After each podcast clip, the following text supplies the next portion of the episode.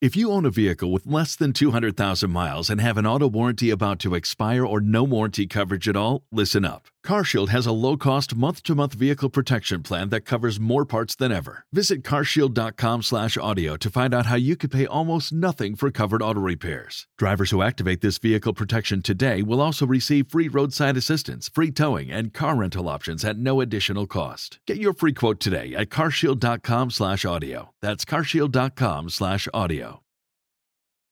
Hello, everybody. This is Jennifer Matarese. And before I get started with the episode, I'd just like to take care of the usual housekeeping. If you've been wanting to hear a particular disaster on the podcast, you can do so for a $25 or more donation to the GoFundMe, which will be linked through the podcast Facebook page. I'll be accepting requests for disasters to cover on the podcast as soon as possible. You just sign up at the GoFundMe and send me a message either through email or through GoFundMe or on Facebook normally when it comes to requests, I do them when and if I can, but this will mean I will definitely cover the topic you request as soon as I can finish all of the research for it. The subject for this particular episode was actually a suggestion from Rachel, who's one of the hosts of Yours and Murder, and as dark as it was, I just couldn't pass it up. If you'd like to help support the podcast on a more regular basis, you can do so with a one time donation through PayPal at disasterarea at mail.com or on a per episode basis through Patreon at www.patreon.com slash disaster area podcast. A per episode donation of even as little as a dollar an episode can help me do things like pay the rent and buy groceries and keep the professor fully stocked in pig's ears. So if you do become a patron, I would very much appreciate it. You can also follow the podcast on Facebook at Disaster Area Podcast and on Twitter and Instagram at Disaster Area Pod. And please think about rating and reviewing the podcast on iTunes. And as always, the sources for each new episode can be found at disasterareapodcast.wordpress.com. Um, before we I proceed, I would also like to preemptively apologize for any word I might mispronounce. There is a lot of Portuguese in this episode because it is set in Brazil, and I know Spanish. So if I instinctively pronounce like Spanish, that would be why. Finally, a trigger warning. The disaster featured in this episode features the deaths of children. Violent deaths too. So if you feel in any way that you might want to avoid this particular episode, considering that trigger warning, it may be best to wait on listening until you're emotionally prepared, or just skip the episode altogether. I completely understand. This is going to be a tough one, guys. With that taken care of, thank you very much for listening, and welcome to Disaster Area.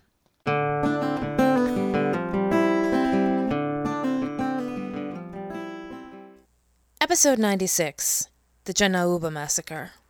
October 5th, 2017. 14 deceased, 37 injured. Sometimes this podcast is really hard to research. Sometimes it's because the subject matter is incredibly difficult to read about. Sometimes it's just because source material is hard to find. And sometimes it's because almost everything is in another language. In the case of the Janaúba massacre, all three were a problem. All of the good sources were in Portuguese, and we all know how good I am at that. And then once it was translated, the content was a heartbreaking read. I'd never heard of this before, so when Rachel texted me about it, my response was a more profane version of, Dude, what the hell?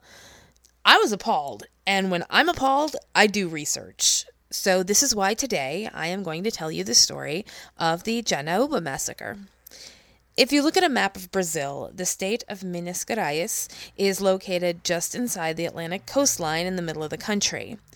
And in the northern part of the state, about 600 kilometers north of the state capital of Belo Horizonte, is the poor, dry, and dusty town of Janaúba, whose name means silk cotton in the language of the native people. Founded in 1943, Janaúba's first citizens were enslaved black people who fled from their captors and native people who were dodging Portuguese settlers called bandeirantes who wanted to enslave them as well. About 70,000 people live in the town of Janaúba, which sits 672 feet above sea level and possesses a climate that sounds mostly like a desert. Not really humid, kind of arid, unpredictable when it comes to rain to the point where droughts aren't uncommon. Still, Janaúba depends on cattle ranching and grain production as the main source of income for its population. If you're looking to buy bananas, coconuts, or mangoes, you can get them in Janaúba. But if that's not your thing, there are other employment opportunities to consider. There's a Dow Agroscience plant located in the city. There's the town's two hospitals, if you're so educated. There's also Janafolia, the local carnival festivities, if you're looking for something a little more fun to do during the year. But despite what work might be available, income levels in Janaúba are not exactly enviable. I seem to recall in one article that I saw that they were 1.7 percent or, or 1.7 minimum wages. That was what it was. And with low income comes in many similar places fewer education opportunities, lower quality places of learning, or both for many people in Janaúba, particularly older people living in the more rural areas of town, they get along just fine knowing only how to write their own name. 39 primary schools and 7 middle schools exist within Janaúba, understandable given that in the most recent census, just over 10% of those living in Janaúba were 6 years old or younger. So there's a lot of small children in Janaúba. But while the situation is improving, Janaúba still suffered in recent years from schools which could use a little bit of an update, especially considering the enrollment rate of kids between 6 and 14 was 98.5%. Centro Municipal de Educación Infantil Gente Inocente was just one of these, a school and or daycare, depending on what source you look at, located on a dirt road named Rio Novo in what looked to be a fairly rural part of the city. The creche, or nursery, took care of infants, toddlers, and early education kids on a daily basis, providing the families in the area with a safe place for their kids to learn and grow while their parents worked or t- took time for themselves. The nursery wasn't exactly the best funded school in the area. It stood behind a packed mud wall with a metal gated door, and its decorations and buildings didn't really look up to scratch. But the photographs of the kids during classes, parties, and performances showed the kids enjoyed learning new things, making friends, and their teachers. Many of the kids did not exactly have a lot back home. The Rio Novo area wasn't rich by any stretch of the imagination. So the nursery gave some of them opportunities they unfortunately didn't have access to at home.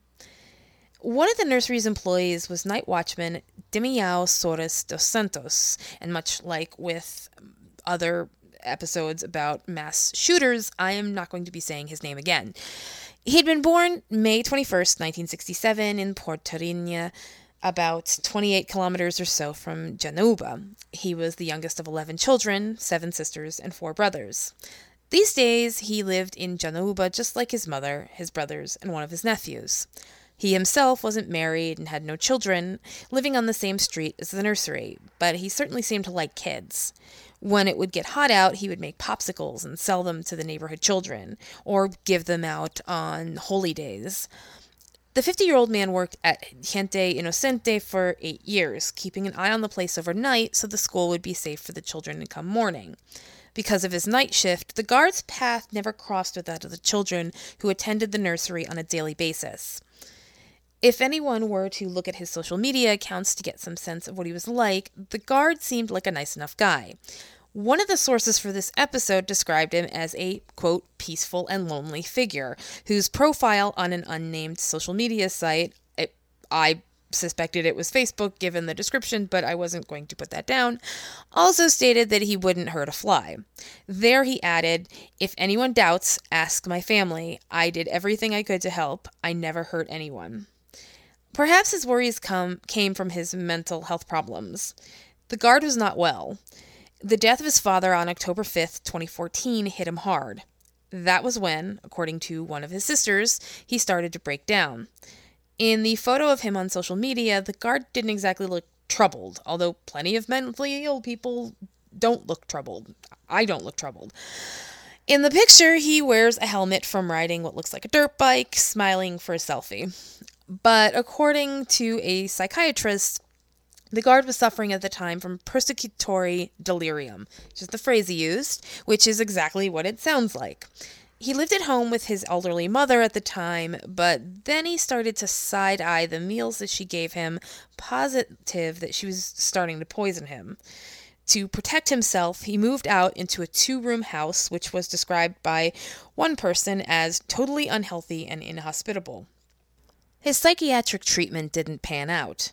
After the situation was referred to the public prosecutor's office, a psychologist examined the situation and suggested the guard should be given psychiatric treatment to deal with his paranoia.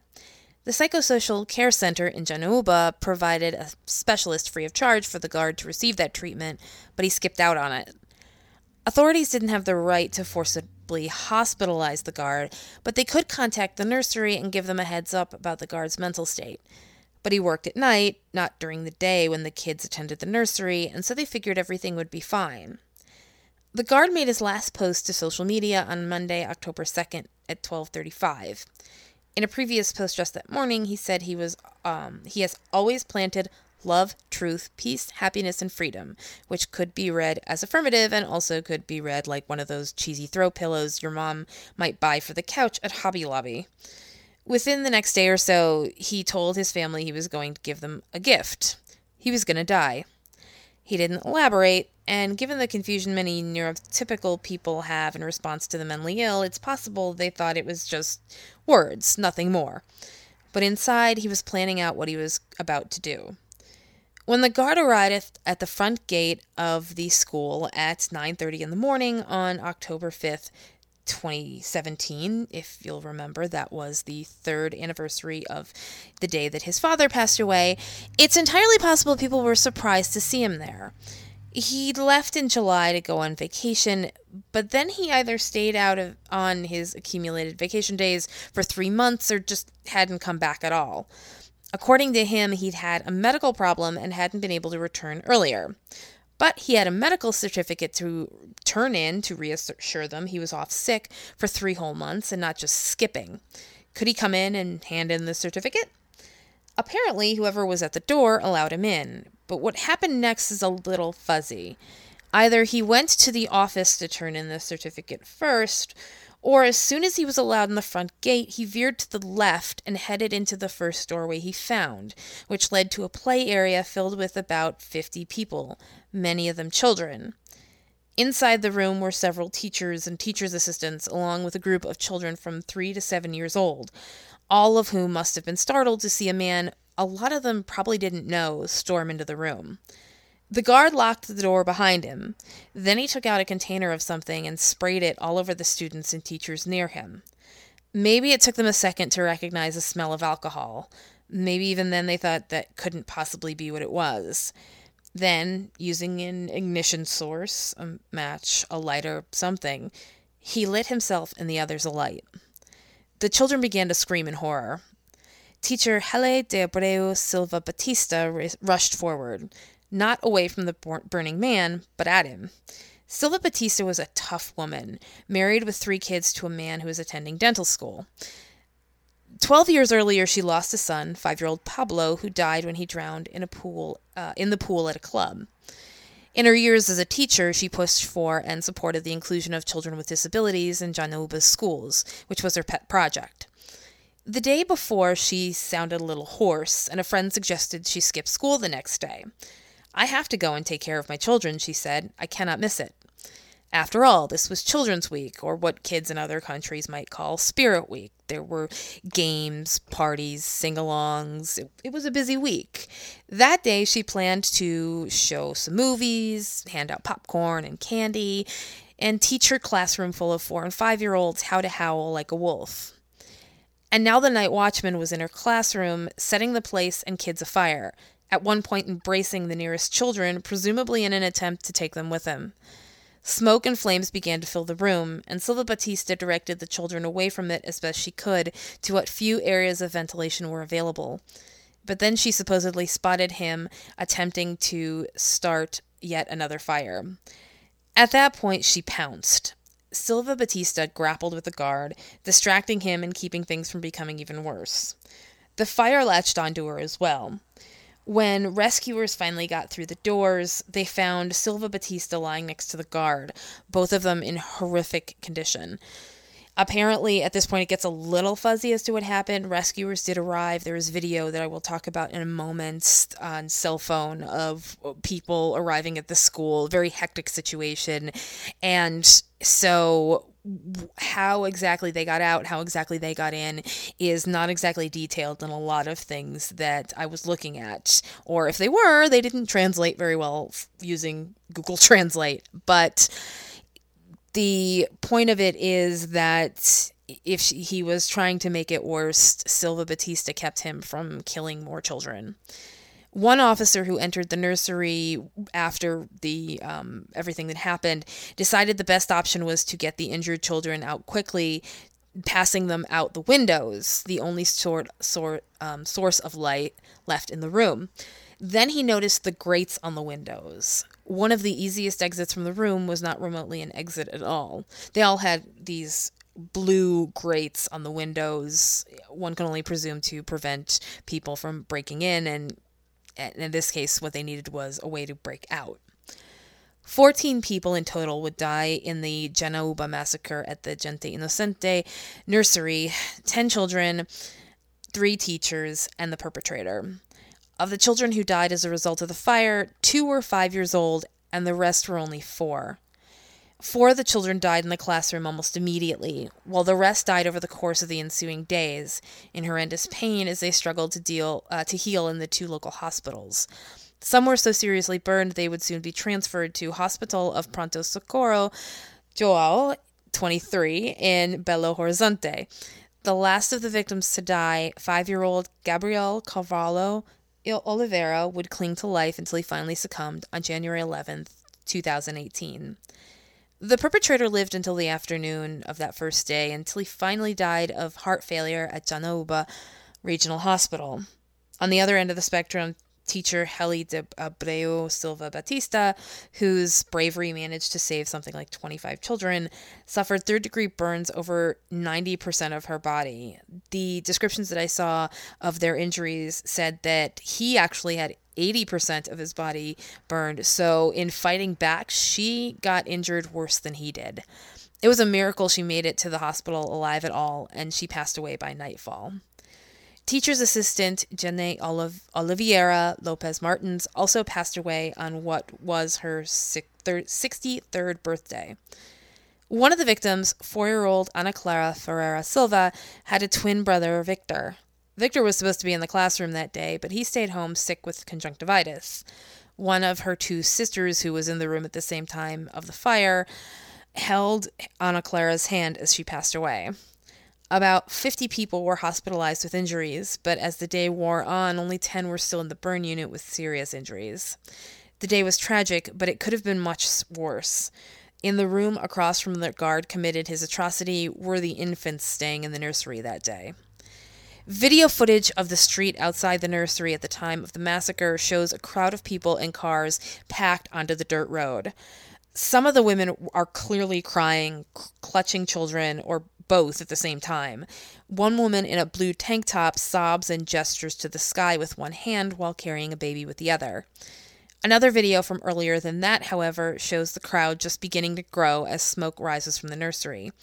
Anguished people cry on the street as the person recording the moment on their phone walks up to the blue and white wall surrounding the school and walks inside. A couple of men with towels taped or tied around their mouths rush past carrying buckets. At least one can clearly be seen pouring water through the windows parallel to the outer wall, which were the windows with the gates on them. And this is unsurprising since there was only one fire extinguisher available. Loud thumps from an unknown source come from inside the building, which really could be anything at that point. In photos, the interior of the nursery following the attacks shows scorched walls, burned mats, and melted toys the left half of a chalkboard is blackened from the from the flames. Two rows of pictures labeled with their names bola for soccer ball, jacare for alligator, the numbers from 1 to 10 in Portuguese, are smoke stained and hard to read. An enormous section of the PVC ceiling is gone, burned away or damaged or fallen as a result of the fire. The pictures of the room show these big long strips that are just hanging from the ceiling, uh, just after the fire. After the fire, police would go to the guard's home, hoping to find some answer as to why he did what he did. The house was in disarray, to say the least. Among all the hoarded items and trash, police found something unsettling alcohol, gallons and gallons of it. Supposedly, there was a comment in one of the sources that I read that said that they might have been used for his hobby of making popsicles for these children. Uh, but to be fair, it could have also been for him to be taken into the school to set the fire. The police also found confusing letters or notes regarding the statute of the child and adolescent, a Brazilian law governing the rights and protections of young people. It said texts in the translation that I had. So, uh, because there was some kind of comment uh, about there not being response, I assume that what they meant was letters. And that was something that uh, kind of struck me that he may have been sending out these letters in regards to this law. It didn't really say what the content was, if he had some sort of problem with it, or he thought there needed to be updates, or, or whatever was going on, but he did seem to be focused on that sort of thing. The authorities also sh- soon shut down the guard's social media sites. This, while the name Janaúba became the number one trending word on Brazilian Twitter. The governor of Minas Gerais, Fernando Pimentel, decreed three days of mourning for the victims in the state. Uh, the president of Brazil at the time, Michel Temer, also wrote a couple of tweets basically um, you know sending out his um, support and his concern and his anguish in regards to what happened. Because it was in portuguese i really didn't want to read the translation um, but all of the translations that i read sound sounded very respectful and and uh, concerned about what was going on like I said though, the translations were different and they were a little messy, so I just kind of left it at that. On October 8th, Brazilian President Michel Temer granted the National Order of Merit to Professor Heley de Abreu Silva Batista for her bravery during the incident and for putting her life on the line to save as many as 25 of the children in the room at the time. I did name her as a professor there. A lot of the references in these um, translations said professor or teacher. Um, I'm not exactly sure how that she would have been referenced in Brazilian culture. So I'll, you know, I like Professor, and I think, you know, she more than earned that title. The teachers at the nursery had been somewhat prepared prior to the fire just in case anything bad might happen.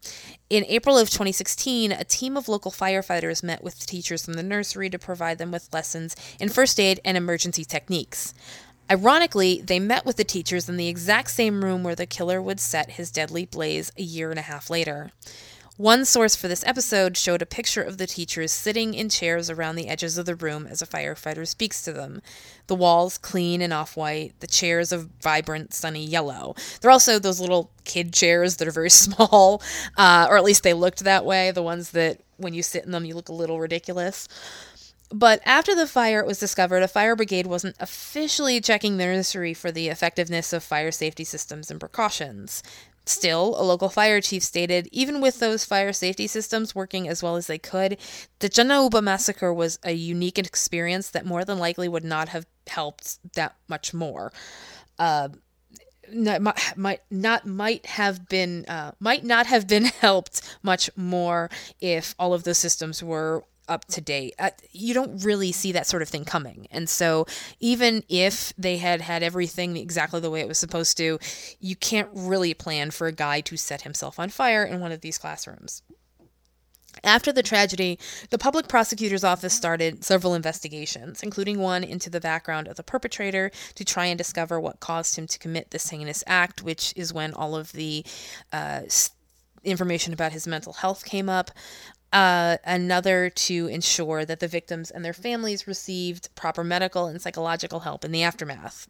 There were several others um, just to make sure that the money that was, um, any money that was given to the community to kind of try and help them out went in the right place, that sort of a thing. So there was a, a lot of local help and state help and help throughout Brazil for the people in this community who lost loved ones in the fire. Within days of the tragedy, Brazilian President Michel Temer authorized the release of 8.7 million Brazilian reais, or about 2.3 million American dollars, to demolish the old Gente Inocente nursery and replace it with a newer, more up to date nursery. The money would also be used to build two additional schools, one of which would be named after teacher Silva, Silva Batista. So she would, one of those three would be named after her. He also allowed for funds and new equipment for the Belo Horizonte hospital, which cared for so many of the victims. On February 19th, uh, 2018, I did see another source, by the way, that said March 18th, but February 18th was the one that I saw um, in a video. I'm taking that one uh, because it was a news story.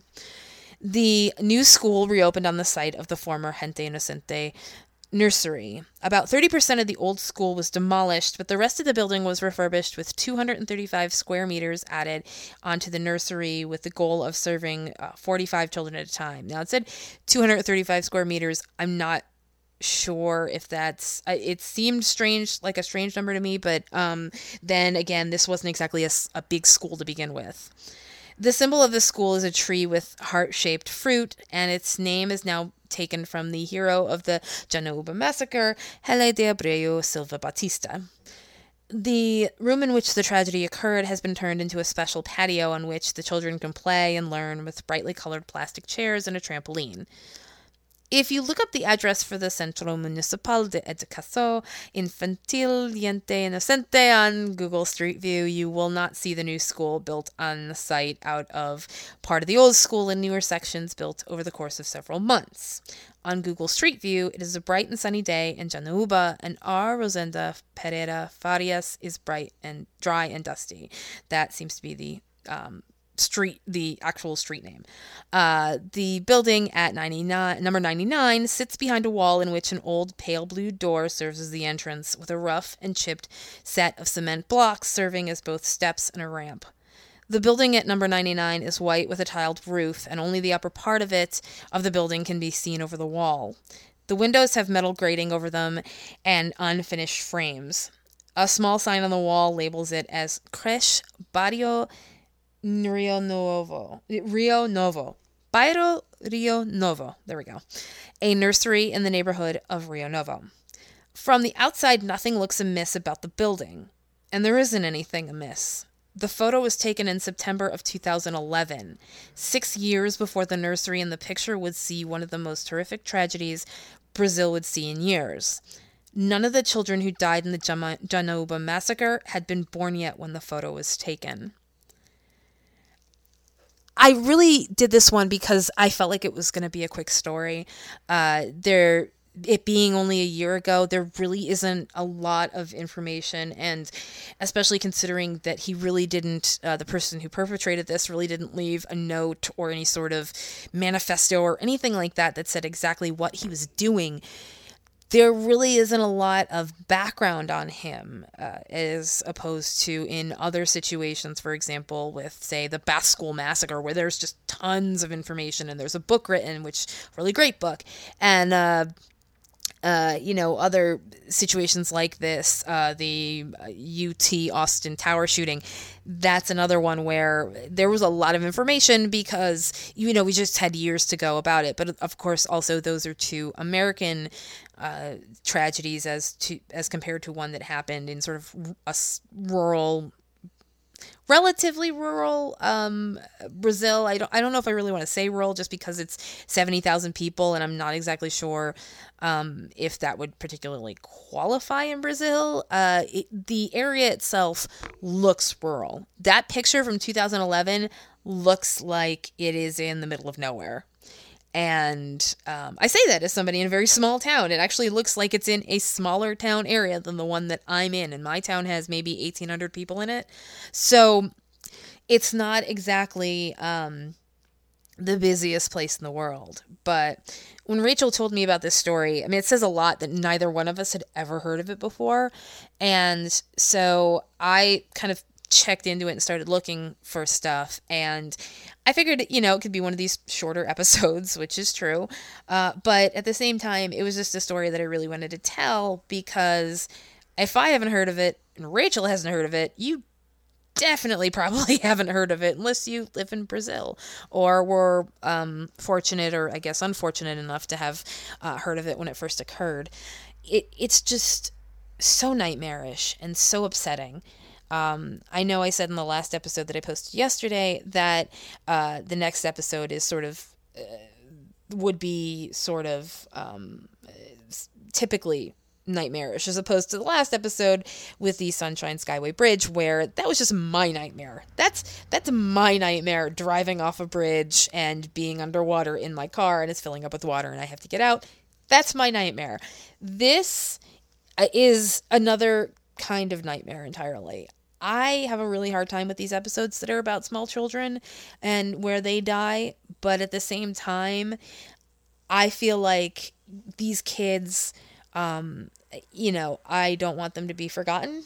And I can't think of anybody who would want them to be forgotten, especially considering the hell that they went through. I I gave the trigger warning at the beginning of the episode because it is a very hard situation. It was hard to research because you're reading about all these poor children that are passing away. They didn't pass away at once. That's the probably the most upsetting thing for me. I think if it had been a matter of you know they had all died on on you know a- immediately that would be one thing but these were children who were in the hospital for the most part, six of these children were in the hospital for weeks, days, weeks, months. And that is a lot of pain to go through. And, and that's not the only children who were affected. They were just the ones who passed away. There were several children who survived. And at the time that the school reopened, they were still at home, um, you know, you know, still injured, still suffering, and attending classes there really traumatized to the point where their parents weren't even sure if they were going to come again, which is completely understandable. You know, you you have to wonder uh, what's going to happen with these kids. Are they going to be able to stay home and learn stuff like that? Or are they going to have to go back to this place that is the site of one of the worst traumas they may ever experience, if not the worst trauma they may ever experience? I was um, doing things in regards to the mass shooting book that I wrote, the, the novel that I wrote. And the thing about the novel that I wrote, it is is it is about a school shooting, and there is a part in the beginning of the book where the main character kind of has to decide, well, do I stay home and uh, and take classes, you know, at home? Do I go back to school in an entirely different school district, or do I um, do I try to test out and, and, and get my GED? You know, what, what are my options here? Because going back to the school that she was at when this occurred is not an option. And it's not just an option because she really can't go back. It's just um, an, a, not an option because mentally and emotionally, it's traumatic.